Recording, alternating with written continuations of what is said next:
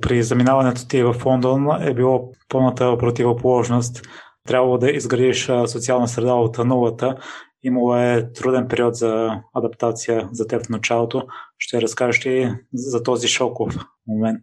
Ами да, наистина заминаването ми в Лондон беше едно от по-големите предизвикателства в живота ми и не в посока учене, защото в началото, когато тръгнах с тази магистратура, на мен, а, за, за мен това, за което, с което щях да се боря най-много, беше изучаването на тази нова материя и то в училище и в университет, който по принцип има много по-високи изисквания от това, с което аз бях свикнала до момента.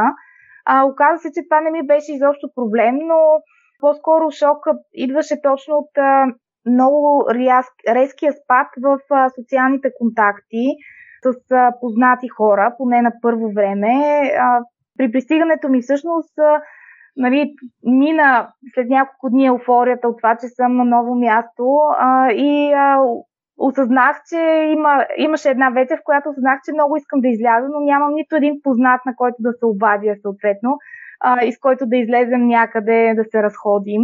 А, и това за мен беше наистина много голям шок, тъй като винаги допреди това бях свикнала да има поне 10 човека, с които можем веднага да, да се видим, да излезем, да поговорим или нещо друго да, да измислим.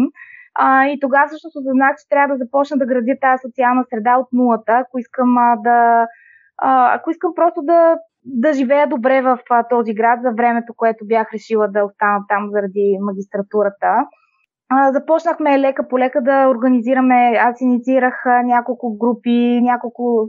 Стартирах две общества в LSI, инициирах няколко групи, с които да се виждаме по-често спрямо интересите ни. А, и както казах, това беше формиране на социална среда, не беше формиране на приятелства. А, от Лондон мога да кажа, че имам двама много близки приятели и поне 200 познати, добри познати, с които все още поддържаме връзка. Но всичко това стана с доста усилия, не беше отраз. Стана въпреки факта, че всъщност приятелската среда и социалната ни среда там бе, включваше повече от 20 националности. Всяка националност съответно си имаше собствена култура, език, обичай, менталитет. И съответно общуването беше предизвикателство за всички ни, поне в началото. Защото в момента, в който навлезеш на по-дълбоки теми на общуване, изключвайки стандартните ежедневни поздрави, всъщност разбираш, че тези хора мислят по различен начин от теб и че това не е, не е лошо. Напротив, всъщност това беше доста обогатяващо и разширяващо перспективите. Така че мога да кажа, че всъщност взех най-много от това а, за себе си и препоръчвам на всеки човек, който има възможност наистина да, да създаде контакт с максимално много хора, които са различни от него, въпреки първоначалния шок, който ще изпита, в последствие ще се чувства наистина ще се замисля върху доста повече неща, които допреди това не са му правили впечатление и от което може да му дадат и много по-различни решения на а, житейските му проблеми и професионални такива.